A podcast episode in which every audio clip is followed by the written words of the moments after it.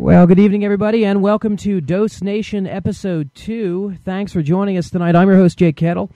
My co-host joining me, of course, James Kent. You can join. You can uh, join our community on Facebook at facebook.com forward slash Dose Nation, and you can uh, check out our website at dosenation.com.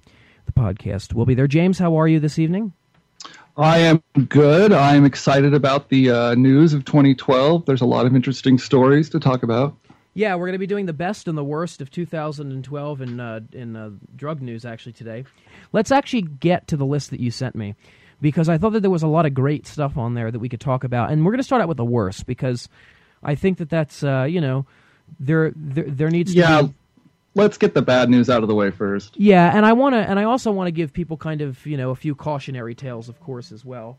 So, the the the first thing uh, to, to come out of the worst is that new research chemi- uh, chemicals have hit the underground market, and it, and you mentioned in the show notes that, that weird street names have been invented, and it drives the popularity of it, and they overdose on these substances uh, which have names like Smile and Rafflecopter, which I thought were were were interesting names, and um, and you hear it all the time.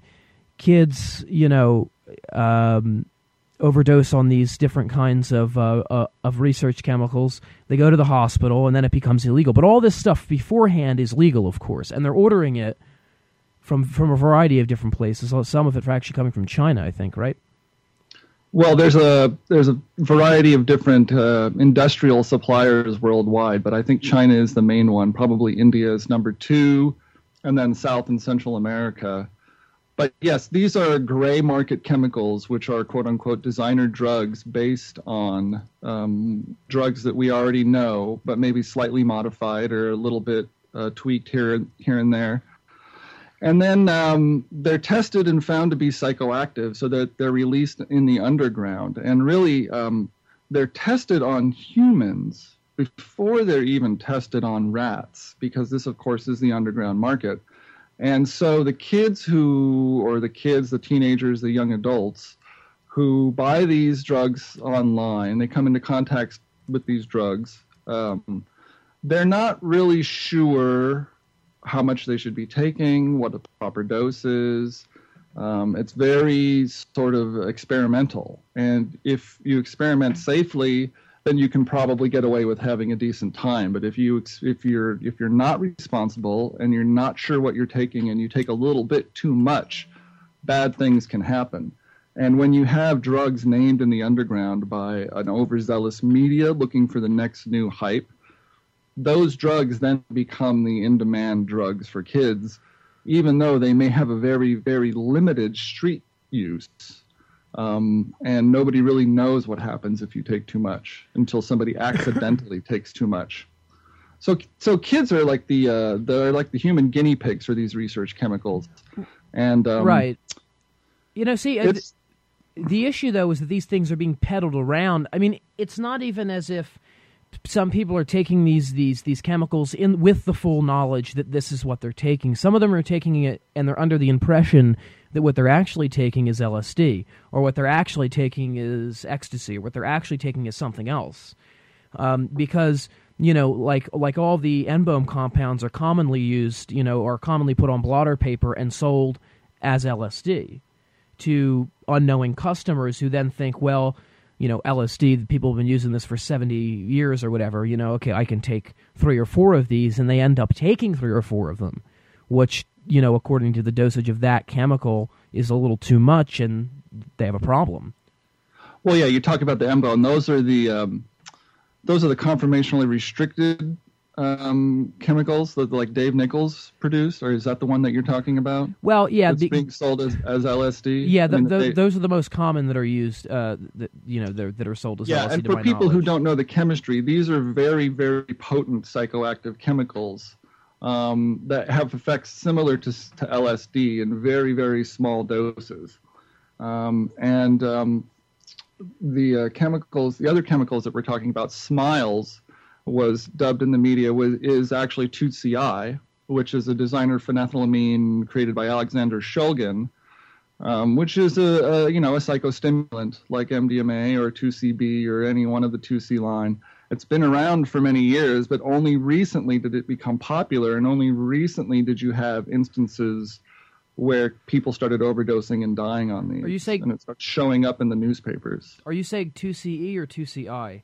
2CI. Okay, yeah. Now 2CI has been around for a long time. I remember people who were uh, you know in, involved in the scene back in I think you know you know many years ago who who talked about that stuff, but um, you know Rafflecopter is um, we looked it up earlier today. Hamilton Morris has been doing most. Hamilton Morris at Vice, Mag, Vice Magazine has been doing most of the writing and most of the research on this, and you should follow his work at Vice. But um, he he did a really pretty good piece on the whole Rafflecopter. Uh, what is Rafflecopter? Um, you're looking it up right now. Oh, well, well, I, I am. Uh, oh, yeah, we, we talked about it earlier. Uh, methoxetamine, that's what it's called. MXE. Methoxetamine, yeah, M ketamine. yeah, so yeah. yes. So uh, it's it's it's funny how these drugs are completely obscure and mysterious until one article in an underground magazine like Mixmag comes out and says this is the new latest craze. Now, what and is meth- methoxetamine? Is that some kind of offshoot of ketamine? I think it's a designer. Yeah, it's a designer substitute of, of ketamine. Um, I don't. I don't really want to say too much because I haven't really researched it that much. Um, Neither have I. I mean, I've heard I'm of amazed. it. It's it's in the last few years, the number of new research chemicals that come out has been so staggeringly large. It's hard to keep up between mephedrone and methoxetamine and oh yeah. Um, methylenedioxypyrovalerone MDPV and um, I mean there's so much out there that that that we just have no information and no research on other than you know trip reports on Erowid. and I think if, that, that if it wasn't for Erowid, people would have no education about this or if it wasn't for people like Hamilton Morris people would know nothing about it. Yeah, yeah, it's it's staggering. It's staggering how little information is out there considering how how much of an actual street market there is. Yeah, and I mean the the the popularity of these are growing by leaps and bounds, and not only that, but it's not like you have to look far to get these either. You can get them on the internet. Um, the, you know, it's it's. I think they they make them in places like China. They make huge vats of this stuff in China, Chinese factories, don't they? That was something uh, was Hamilton, That was actually Hamilton Morris who went and visited the factories where they were they were making these chemicals, just like industrial chemical like they were just making industrial solvents or industrial salts. Right, and they were making it in these huge vats and sending it out to the states, and like kids are taking this stuff. Yeah, which is which is not only unhealthy, but it's but it's unbelievably uh, unethical too. Um, it, well, the same thing. I mean, it happens all the time. I mean, the same thing happened with spice and the K two and the JWH. The compound. spice was a was a was a big problem though because you see, see here's the thing: marijuana is a lot different, I think, than a lot of the other psych- psychoactive or psychedelic compounds because people view mar- marijuana is viewed with less of a stigma than something like LSD or something like uh, MDMA or or something like that. So when it when it when it comes to something like spice that comes out, that got even bigger. I mean, you know, everybody and their mother was smoking spice when it was legal for a for, for a short period of time because you know less stigma attached to marijuana. Well, this is just legal. This is almost like a legal synthetic marijuana. Right, but then people smoke too much and they and, become dependent on it, and they were they getting get, like brain damage sick. and all kinds of you know crazy stuff was going on where people were, were I you know losing their faculties because they were smoking too much spice, and then it became illegal. But now there's also a street market for that. Yeah, it's crazy. You have a designer substitute that's worse than the original, which then becomes illegal and creates an underground market for the designer substitute. Right, and it's so so so so and so in some way in in some finite way we're we're actually making making the drugs worse as we get as we go along. Well, every once in a while you find a good one in the batch, but it's been a really long time since I've had a research chemical that I was that I was felt was worth trying twice. Right, or, or I mean, th- that was even worth trying once for that matter. I mean, most. Well, you know, you don't have no idea what it does until you try it once, and then right. you go, oh, okay. And for the most part, it, you know, yeah, if you do enough of them and you look at the chemical shape and you know what that class of drugs do, does, you can go, oh yeah, two CI, two CB, two CE. You you start to understand the two C line all has the same kind of feel to them. Uh, you don't really need to do that many more um, to realize that you're not going to get another you know crazy sensation or a new sensation out of that class of drugs. So I think I think there is a, a limit to how many research chemicals you want on the market and can be put on the market. But let's move to uh, let's put move to the the second story that we have here, which is I think is crazy. Sure, which is the bath salts one. Is that what you're talking about? Yeah, the bath salts and the Yeah. uh, face eating, the face eating zombie. That was just way too much. Um, when I was when I first read about that, I I I, I just thought to myself, n- number one, whoever thought it was a good idea to go to Bed Bath and Beyond, find these bath salts, and say, hmm, maybe I should crush it up and snort it. Wait, no, no, you need to wait because this is this this story is bad on so many levels. Oh, First okay. So all- so it's even worse than I thought it was. first of all, the guy who was eating the other guy's face was not even on bath salts. Oh God. So the whole story was kind of made up, and you can you can follow the um, Slate has a good article and Salon has a good article that came out in the last uh, week or two, um, both going back to the same article on Fix.com about how the whole thing about this guy being on bath salts was sort of manufactured after the fact. It was just a sort of an assumption that was made that he was on bath salts, but the autopsy didn't actually show any any results of bath salts.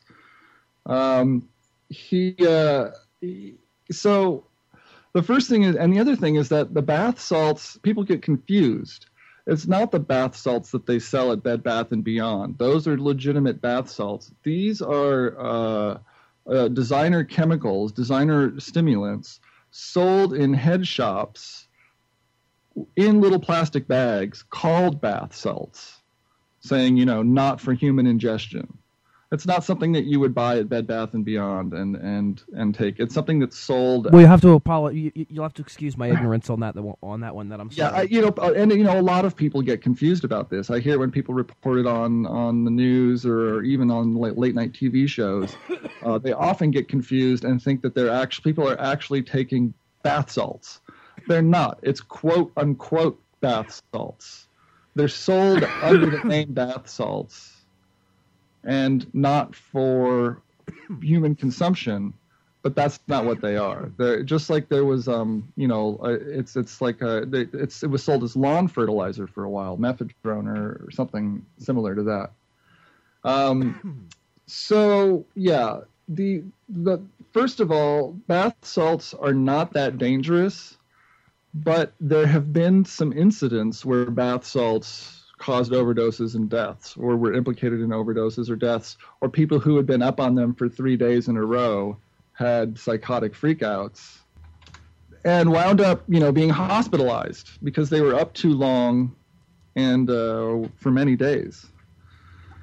So bath salts, one, are dangerous, but they're not as dangerous as the media says they are. And this guy who ate the other guy's face probably wasn't even on bath salts, and that was that was kind of the event that threw bath salts into into the the public eye.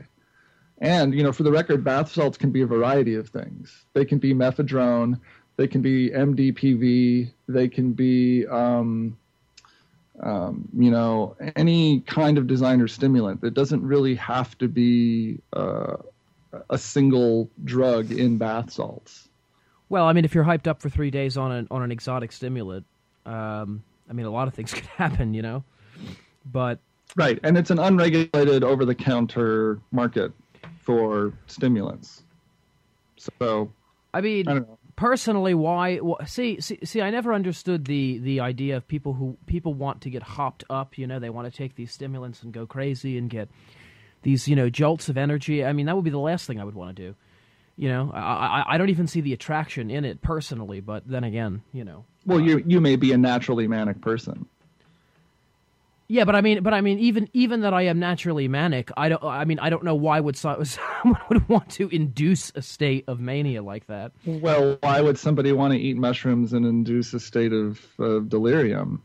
Well, is it a state of delirium? I mean, it's a it's a uh, it is a state of mind expansion Well, so bath salts may be a state of mind expansion. for some. So yeah, they're, they're they're really more. I mean, they're sort of a little bit like a mild ecstasy, a little bit like a um, an entactogen, or um, you know, it's not really like doing meth or um, you know speed or Adderall. It's a little bit more touchy feely than that, but not as touchy feely as something like MDMA or ecstasy. And again, uh, you know, bath salts. Uh, it's it's it's not. This is not something I've done a whole lot of research on. So well, yeah, I'm, talk- I'm talking specifically about mephedrone. Yeah, so if you're taking mephedrone or meow meow, as the press calls it, meow meow is is that the uh, street name or, or what they're calling it? I no, that's not the street name. That's what they call it in the press, and they Ah. say that's the street name. But that's Meow just meow. what the press calls it for good headlines. Right, right, yeah. Some so, some guy on the telephone in a dark alleyway. Hey man, I need some I need some meow meow man. No, uh, I don't got any meow meow. I got the rafflecopter. Yeah, I don't have any meow meow. I got the rafflecopter. I got the rafflecopter and I got the smiles, but I don't have the meow meow man. It's just it's, Yeah, it's exactly. absurd. It's funny though. It's, so to an so extent. so the, the the the ongoing theme in this bad drug news uh, list is that the media often gets it wrong the media often is is is really making it making the problem worse in in trying to illuminate uh, what's going on because they get it wrong because they make it worse and because they hype it with some dumb name right, like like like meow meow. yes I, I'm sorry, but those names just just just kill me. Uh, but uh, oh yeah mdpv i guess it's it's also called whack whack. Yeah, and it was in uh, the Ivory Wave bath salts. There was like there's different flavors of bath salts, and the, you you get them. You get the Ivory Wave. You know you're getting. There- there are flavors of bath salts? meth- mephedrone. Well, yes, apparently, or brands. Okay, well, well, well, well, a brand is different than a flavor. If it's a flavor, I, I I- because I, I was always under the impression that you actually put the salts in the bath, and then you sat in the bath, and No, you crush them up and snort them. is, it, is that the real intended purpose of the bath salts?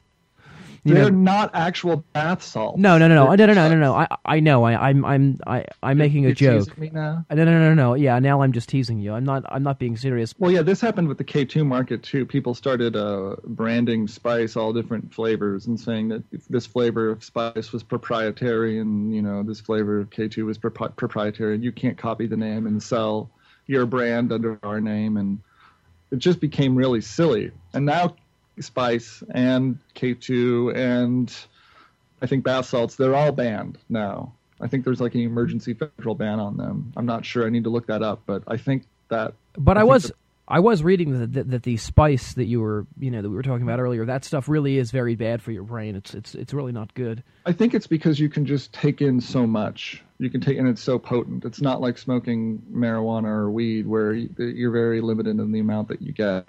It's Well- you're getting massive, massive amounts in one single hit. So it's it's a more Right, more you know. compact, and it's easier to it's easier to become uh, dependent on it if you're taking it in those huge doses. Right, because I mean, you know, a guy can sit there and smoke a quarter and you know quarter of marijuana and pass out, but you know, but it would you know, whereas that's you know that's comparable to something like two hits of this, you know, of, of whatever K two or whatever else you're talking about. Yeah, and especially if you're smoking it in higher and higher concentrations. So let's, as long as we're talking about addiction and dependency, let's move on to our next one. Oxycodone and prescription opiate addiction and overdose. Yeah, this has been a big one, and this is a really big problem. Um, and I and I believe it or not, I don't have personal experience with it. That I, I mean, you know, I am not personally an an opiate addict, but I, you know, I've had uh, many people who I've worked with and who have been friends who who have had issues with this, and this is a really, really serious problem. Heroin, there's a certain stigma that is associated with being a heroin addict, and there's and there's all kinds of stuff that comes along with it. But when it comes to a pharmaceutical, it comes packaged in this nice little white pill, and you can kind of hide it. There's no needle marks. There's no there's no uh, spoon. There's no you know you're not you're not. It's just easy.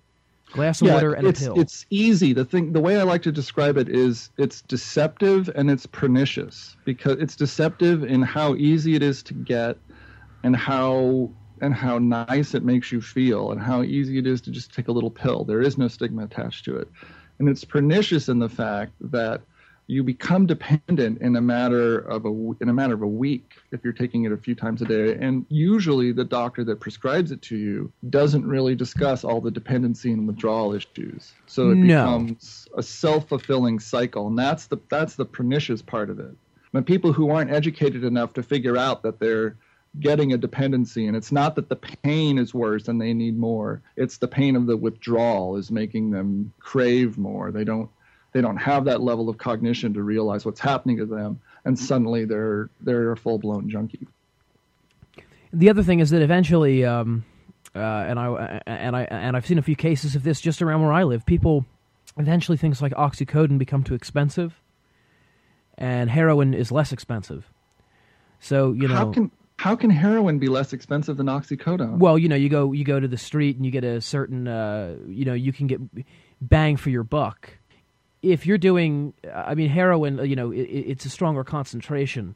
So if you buy a small bag of heroin and you inject that, it's going to get somebody with an oxycodone addiction through, and then they, you know, it goes from there. Well, I can't afford the oxycodone, Well, but for six bucks, but for six bucks, I can get a little bag of heroin that'll last me, you know, two or three hits or whatever, you know, it is that I need to get through my oxycodone day. That's what I mean by move, moving from being in a dependency state to full blown junkie. Right, You- because- you're just looking anywhere to find the high. Right, because you need because you because you have an opiate addiction. It, it becomes more than just well, I'm addicted to painkillers. I'm addicted to opiates now, and that and heroin, if it's cheaper, will fulfill that. And for some people, that's where they end up. Yeah, and it becomes epidemic in some communities, especially in this in the uh, southeast, in Florida and Georgia. They're, the the pill mills and the pharmacies are just kind of like uh, churn out prescriptions for pain management medication, and it just it becomes an underground market, and people just start doing it because it's available. And not only that, it becomes like a form of trade. People just trade in pills. You know what's so uh, you know what's so interesting is that is that around here we have neighborhood pharmacies, not not like a CVS, and you know an independently owned business. They um, they were broken into. the The alarm went off at something like two o'clock in the morning. They went in there, and guess what? All the painkillers were gone. Somebody it's bro- very common. somebody broke in and stole all of them. It's awful because I, you know, you know, I knew the owner. I mean, this guy's not out to, uh, to, to, to you know, hurt anybody or, or uh, distribute narcotics, you know, illegally. But you know, his store gets broken into, and they rob all these, all, all these narcotics, and now they're floating around on the street, and it happens all the time. Yeah, it's it's common. Um, those brazen daylight robberies for prescription painkillers. They're plaguing almost almost every community. Uh, this is an American problem. Um, we've got medicine cabinets overflowing with prescription opiates. It's Well- crazy. Just don't. I mean, just be wary. I have I've had prescriptions for opiates before, and uh, you just have to know that when you're done with the pain management for a couple weeks, you're gonna have a rough patch, a few days on the back end of it, where you're going to withdrawal, and you just need you just need to knuckle down and go through it, because otherwise, being strung out is way worse than being in withdrawal for a few days. Well, That's all I can say. Yeah, I mean, I mean, being in withdrawal is not fun. I had a friend who had to go away to uh, to a rehabilitation center in Florida for 30 days.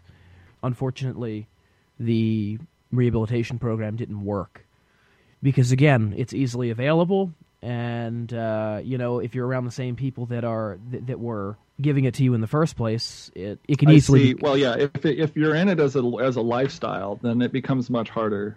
right Than because if than if you're just say I'm I'm talking more about normal everyday people who you know get a broken leg or they get a hip injury or something like that, and their doctor gives them a prescription for oxycodone, and a month later they're an addict and they're hunting around, they're prescription hunting, and then the younger people around them see what see. are going to are going to have access to those drugs because you're always going to have if you're an opiate addict you're always going to have a pill of a bottle of pills around.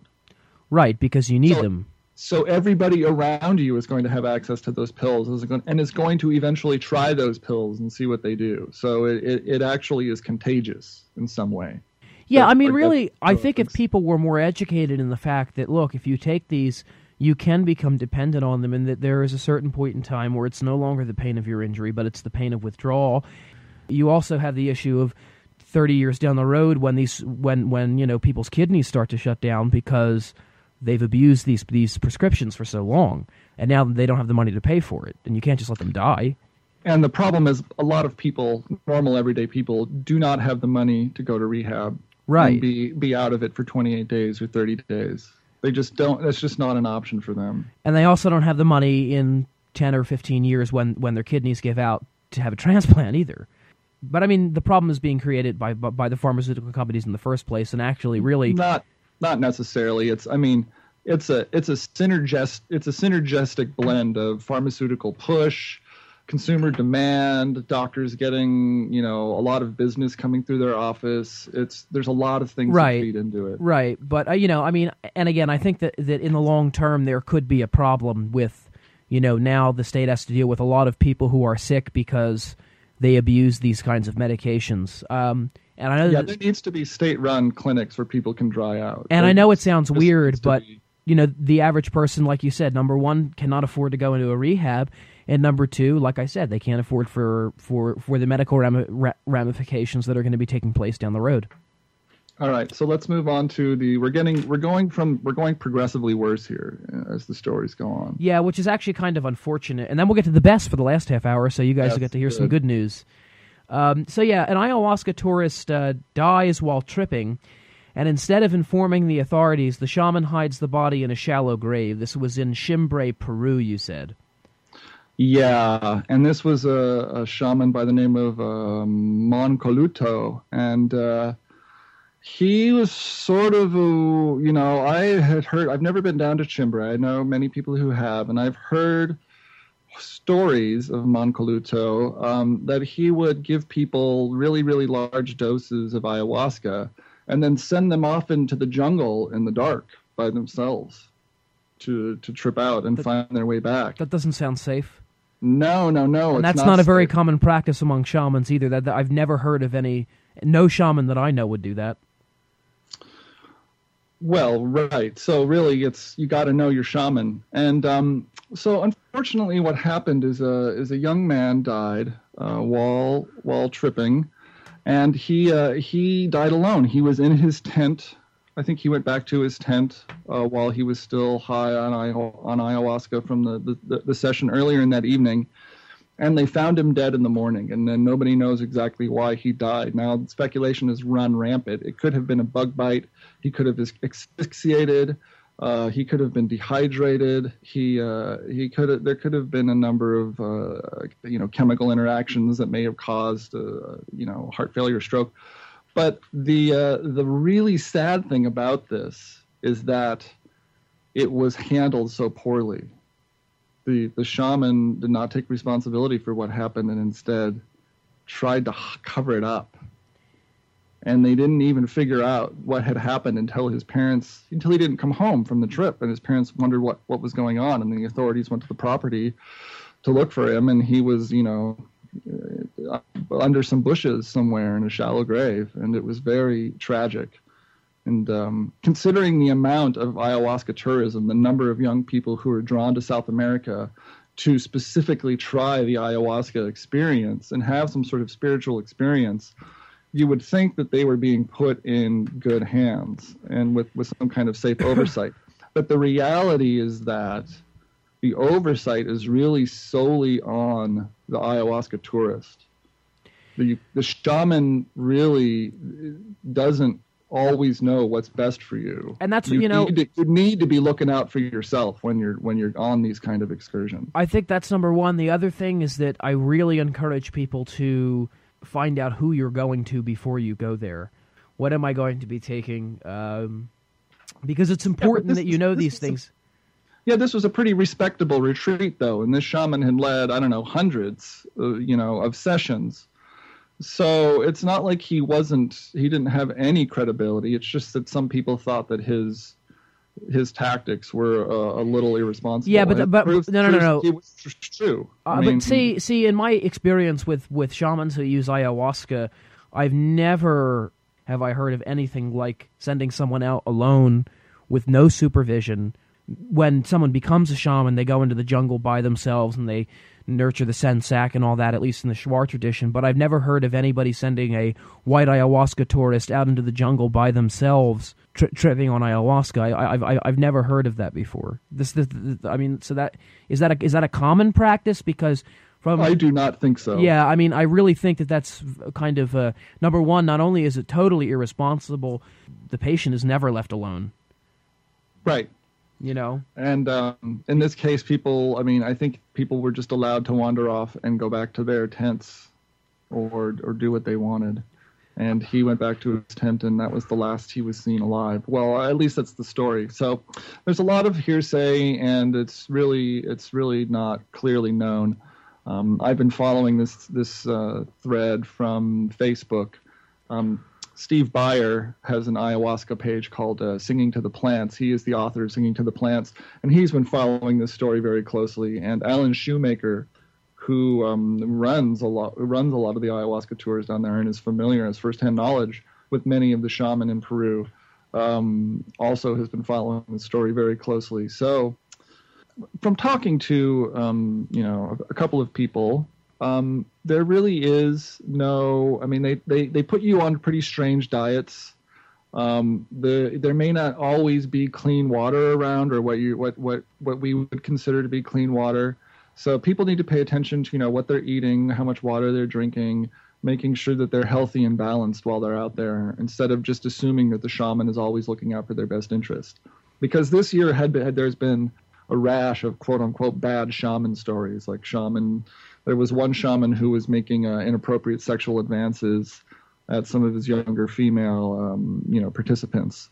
Actually, and, that um, uh, happened at the Omega Institute uh, right here in the states uh, a couple of years ago. There was a shaman up there who, like every night, a different woman would come into his room, and he would have sex with them, and this and this went on for for like you know the, the the entire duration of the stay. I had a friend who was up there, and uh, he was t- he knew one of the other uh, shamans who was working at this conference, and he was like, you know, it's like this guy, man. He's like every night, you know, somebody different going in his room. Yeah, so you know, just because they're a shaman and they have a title and they do things doesn't mean that they're uh, living gods are perfect. That they're living gods are perfect or beyond reproach. So you know, so be careful. So let's get so actually let's get to the the last bad story, and then I want to get into the new because I think the last one is also really important to talk about. Mexico's ongoing drug war makes entire areas no-go demilitarized zones by run by ruthless drug gangs. Twenty thousand people missing. Oh yeah, over the last ten years. Yeah. So can I can I make a make a quick comment, just going right head on in right here first? Sure. I don't agree with the drug war at all. I think that that, that all of that could have been prevented by le- by by the legalization and regulation of drugs in the uh, right here in in the United States.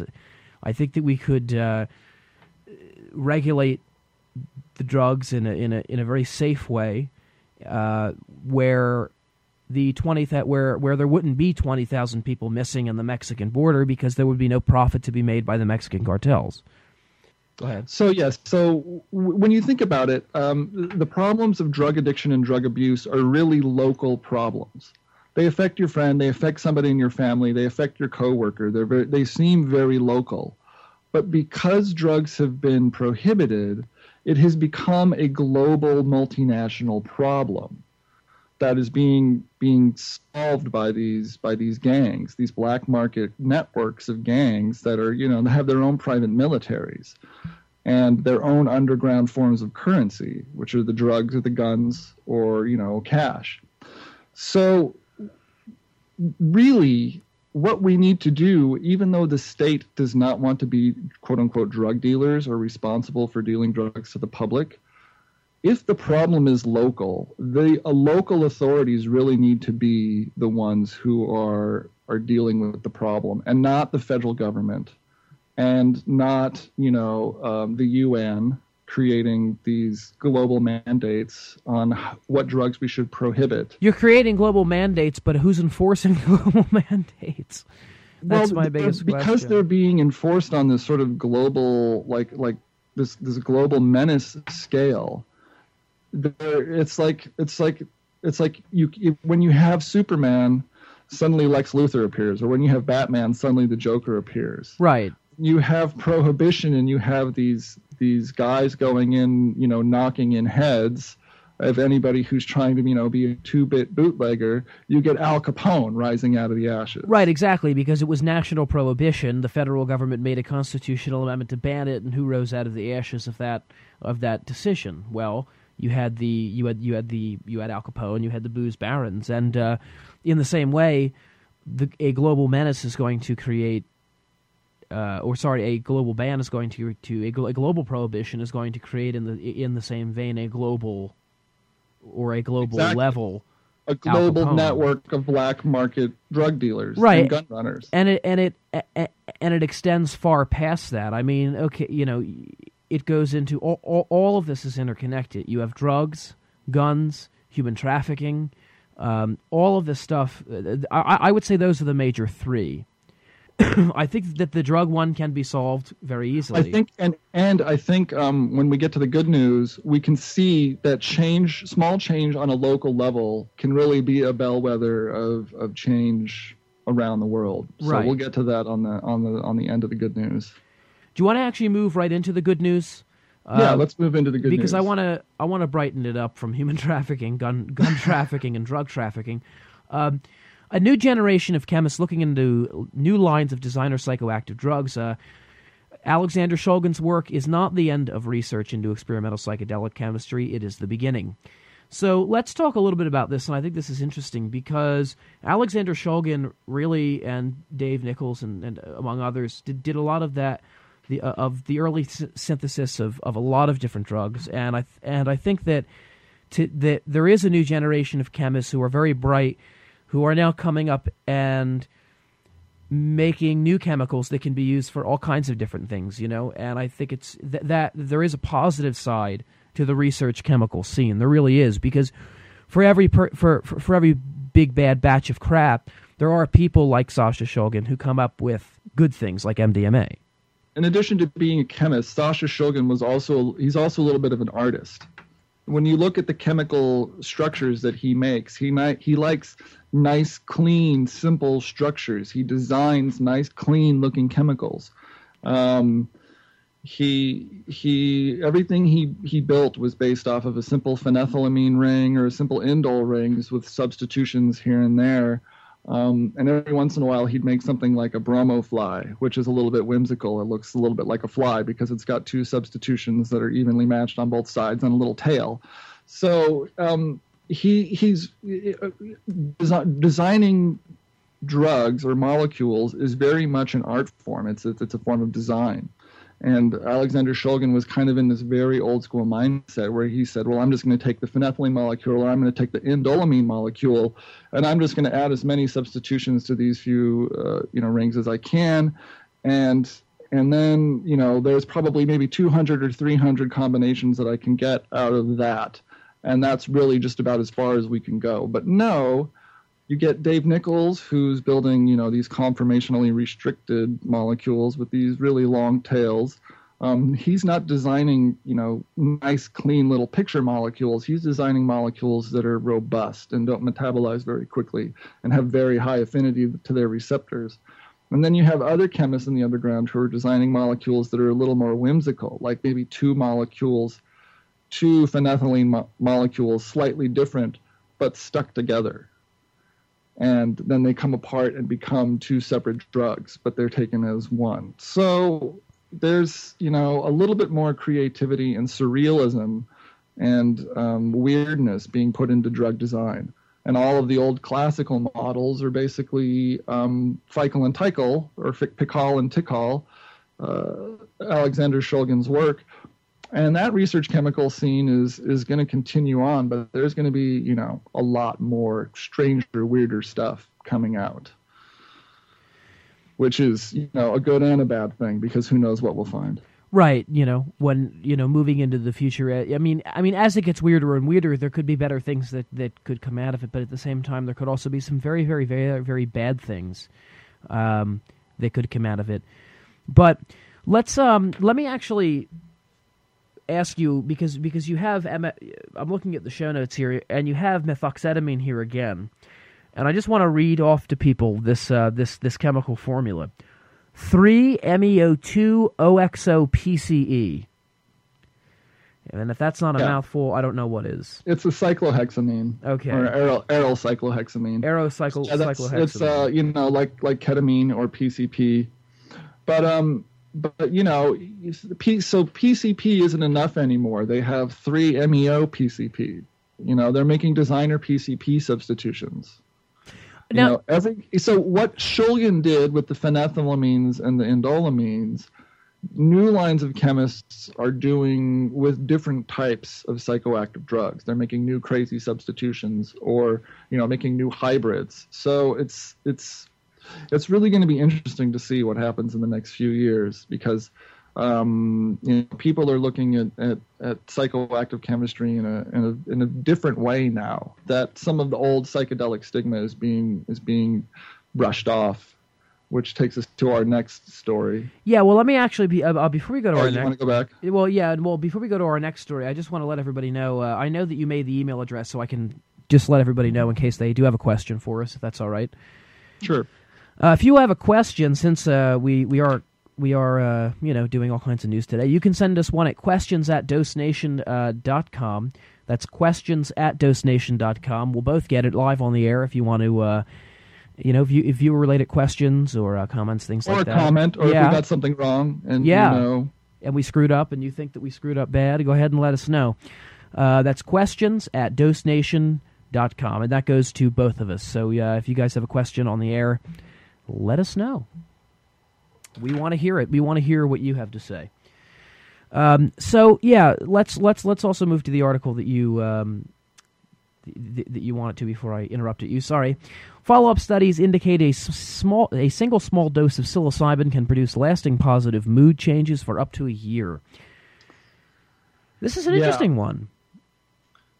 Yeah, and um, it's it's really the yeah the John Hopkins study is really uh, it's it's it's proving to be worth its weight in gold because uh, what it's showing is that I think uh, initially there was there was a lot of I don't know if it was naysaying or doubt or hemming and hawing about how small the doses these patients were given, and basically what this what this study was is you know patients you know from a, from a variety of different uh, walks of life were given a very small dose of mushrooms and allowed to have like a two or three hour trip you know a very a very pleasant trip where they were uh, they were you know given a little bit of programming saying that they were going to be going through a journey and they were going to you know be faced with some decisions and that they were going to come out with a new perspective and you know just a very kind of simple simple kind of expectation programming and they gave them these doses and the, patient then they did follow-up research to see if the patients had changes in mood and many of them reported spiritual experiences. And not only spiritual experiences that were transient but spiritual experiences that stuck with them and, and made them have a more positive outlook on life. And it made them worry less about you know money or or you know superficial things or quote unquote superficial things. Um, so and so the follow-up studies have shown that, that these actually have a lasting impact. Of a single small dose can really have a lasting impact and usually that impact is good as long as the programming and expectation is there. So the protocol is also very interesting that they that they use in these studies um, it's not it's not like just let's just give them some some MD, let's let, just just give them some mushrooms or some psilocybin and see what happens. They actually, you know, they kind of gave them a little bit of pre-trip suggestion that they were going to have kind of a little bit of an arduous and difficult journey, but at the end they would feel rewarded. And when they stuck to that script and that scenario, everybody did have the reward at the end, and and it seems to have lasted. So it just goes to show that, that, that just even a small dose used in the right setting uh, can produce these really sort of lasting life changes. Yeah, I mean it's it's and it's commonly reported among users that I mean even even without the, the even without the coaching, just I mean a lot of people tend to have these kind of prolific experiences where at the end their life is changed. Um, But I want to stress out that this goes counter to a lot of what was said in the psychedelic underground in the in the previous decades, where they said heroic doses was the way to go. You know, heroic doses where your mind was lit up like a pinball machine and you were seeing, you know, the alien transmission from the galactic center. That was, you know, that was the trip that people wanted. But it turns out that that maybe that trip is more traumatic and and less positive than maybe the small the single small dose exposure is. Right. So, you know, I mean, would you say now now now let me ask you a question. In your own ex, in in your own experiences, would you say that those smaller doses would be better for first time users in a you know to to to, make a life-changing experience or you or do you take more of the classical, you know, hero dose idea? I think in terms of in, of clinical therapy, for people who aren't really that familiar with this with the experience. The low dose is definitely the way to go. I've had many low dose experiences that have been very pleasurable. Uh, I, I, did tend to get into more high dose experimentation, especially when I was studying hallucination, because with some drugs, you just really have to take a large dose before you start to hallucinate. Um, but if and if if what you're looking for is a life changing experience, you don't need to take a full blown hallucinatory dose of a substance. You can just take a very mild dose of a substance and have a very enlightening spiritual positive reaction even without having this, the super insane visuals or the crazy gibberish riddles that you hear in your head on high doses. Right. So you know, again, the hero dose is not for everyone. Um, and the other thing is that um, there was the study with with M- MDMA and PTSD, uh, the Renaissance. Oh yeah, that's well, yes, that's that's the, our next our next story is really uh, all about the re- the renaissance in psychedelic research. Yeah, because I mean, this I've was been, major news, major major news. Yeah, we can we can talk about MAPS in, in a little bit and, and their contribution to this, but I just want to say personally, I have been going to psychedelic conferences for two decades now, two and a half decades. And the volume of research being presented this year at the conferences I went to, the Horizons and the Psychedemia Conference, was amazing. I mean, it was almost too much to take in. There are so many new papers being published and so many new people getting into the fields and so many people trying to find angles into the psychedelic research scene um, that are you know non-traditional that you know don't require you know that are that are graduate level uh, endeavors as opposed to being a PhD or MD level kind of undertaking. So it's really it's really exciting uh, um, what what's going on in in the Renaissance, but mainly a lot of it is focused around this MDMA and PTSD study. Um, and if you go to the MAPS website, you can see maps.org. Um, that they're trying to lobby.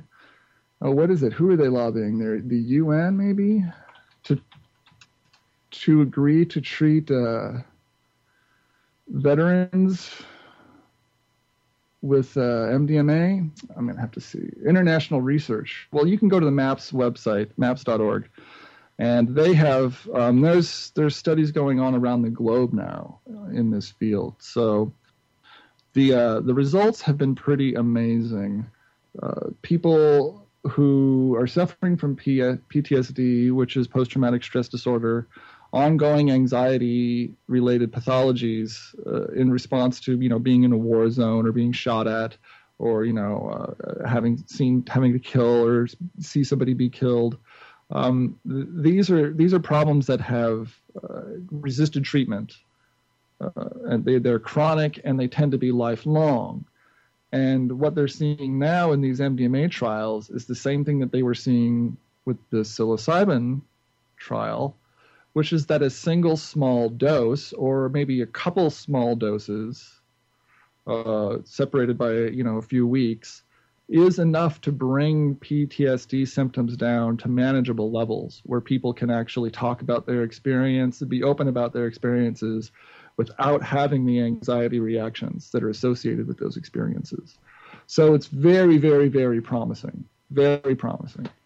Yeah, and I mean, look, PTSD is a very serious thing for a lot of, of American veterans. I mean, we have generations of people who are who suffer from PTSD, and excuse me. The other, you know, I mean, it's it's it's too bad that this stuff wasn't around, you know, or, or this kind of research wasn't going on right after Vietnam. But I think that as more as as more success stories come out, uh, people are going to have to realize that there is value to it. The question is, you said they were lobbying the UN, right? Um, I, you know, there was a pop up that came up when I went to their website before that uh, that said uh, that directed me to a page, and now I can't find it, so I'm gonna have to go back. Because I mean, federal and international drug policy is pretty strict. So the question is, even even within the medical context, are they going to accept that? Well, I mean, even if the research does show, um, I hope they do, but who knows? I think they're going to have to.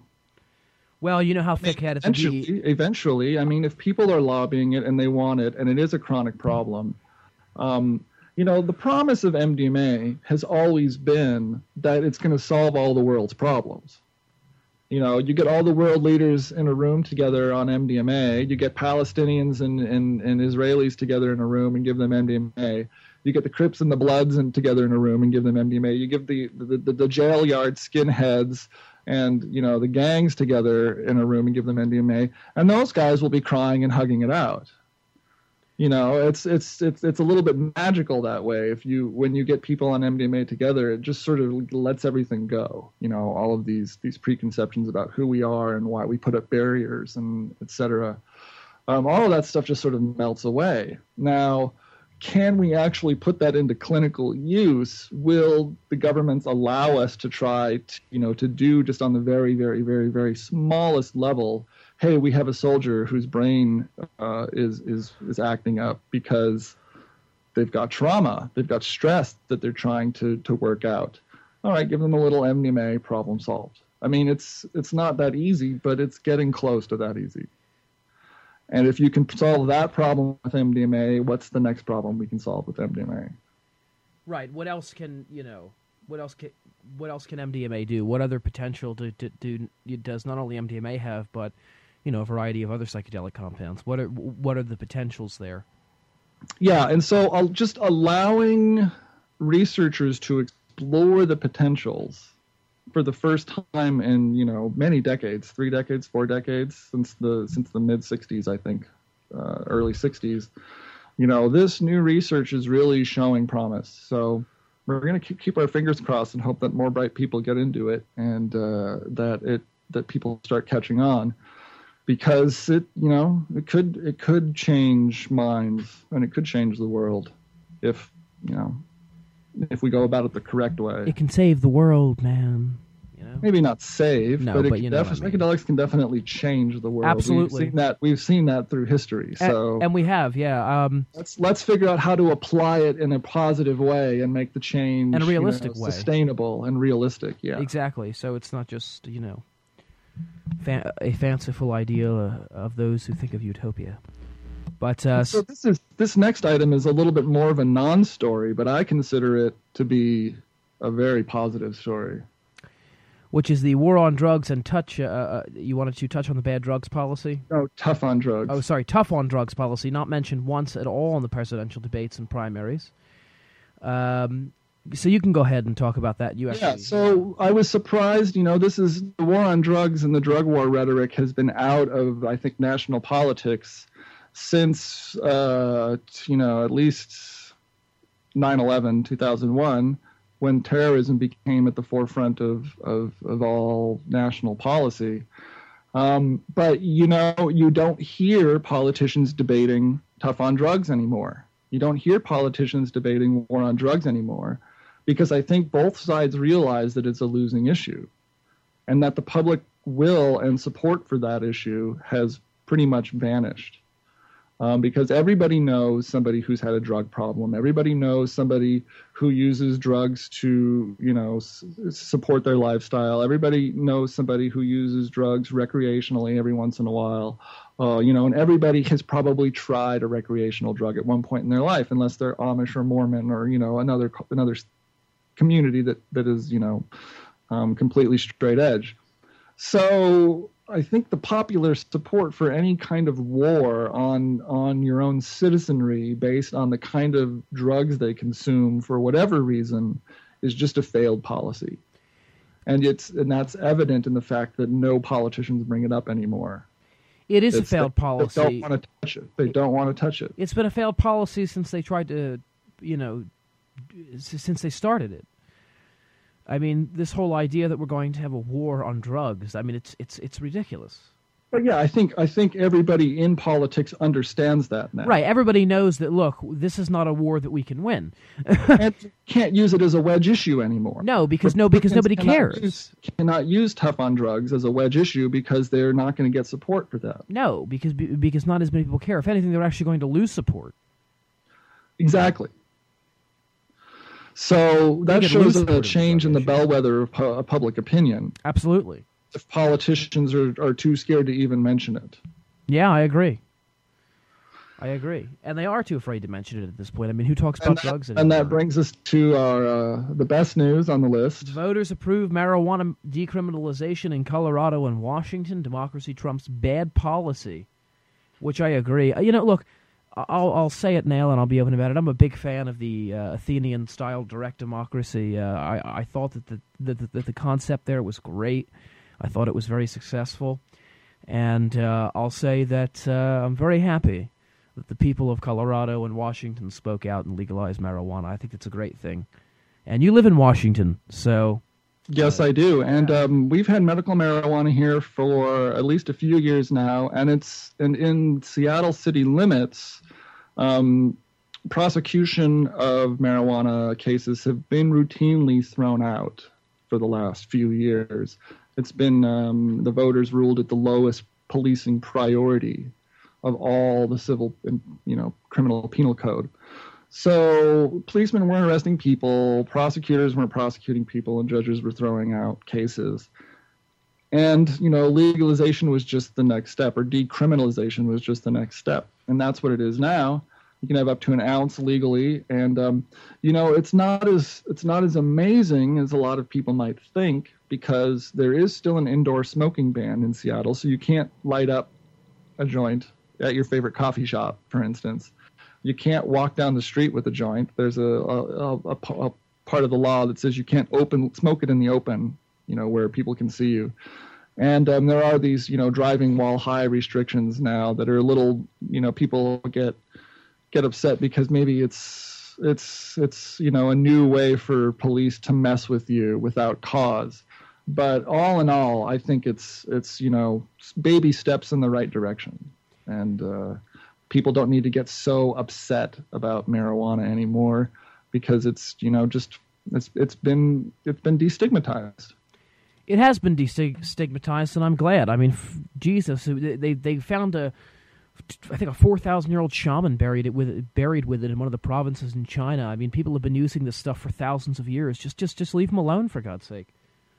You know, I mean, Yeah, I, was- I mean, it I mean, you know, look, and and and here's the other thing: how how far do you have a stick shoved up your ass that you care enough about whether or not somebody rolls a plant up into a piece of paper and smokes it in their house? I mean, I mean, come on. Yes, it's it's it, it was bad policy to begin with. Uh, it was ridiculously enforced. Uh, the propaganda surrounding it was way overblown, and the yeah, like the whole reefer madness thing. The, the yeah the reefer madness thing. The crackdown in the '60s was just such hyped up backlash, uh, and you know everything that's gone on since has has just made it worse. I mean, the policies have just been getting worse and worse and worse. And I feel that maybe you know I think the voters have had enough. So any state where you can get a direct referendum on the ballot, and you can sw- and you know and you know popular opinion is swinging this way, change is just gonna you know it's just gonna boom boom boom until the federal you know Obama said that they're not going to step in to Washington and Colorado and start enforcing marijuana laws on a federal level. Uh, it's the he's leaving it to the states to sort it out and deal with how deal with this issue the way that they see is fit.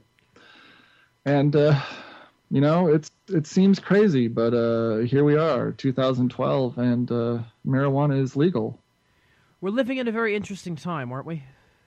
It is an interesting time. Never, never before in human history have we had this much, this much technology, and have we had this much kind of. I, I, I don't know. This, this, this, this age that we're living in is unique because I mean, you know, even you know the ancient world, right? That was supposed to be. Um, you know, uh, ci- uh, civilization, you know, the fall of civilization with the fall of Rome and so on.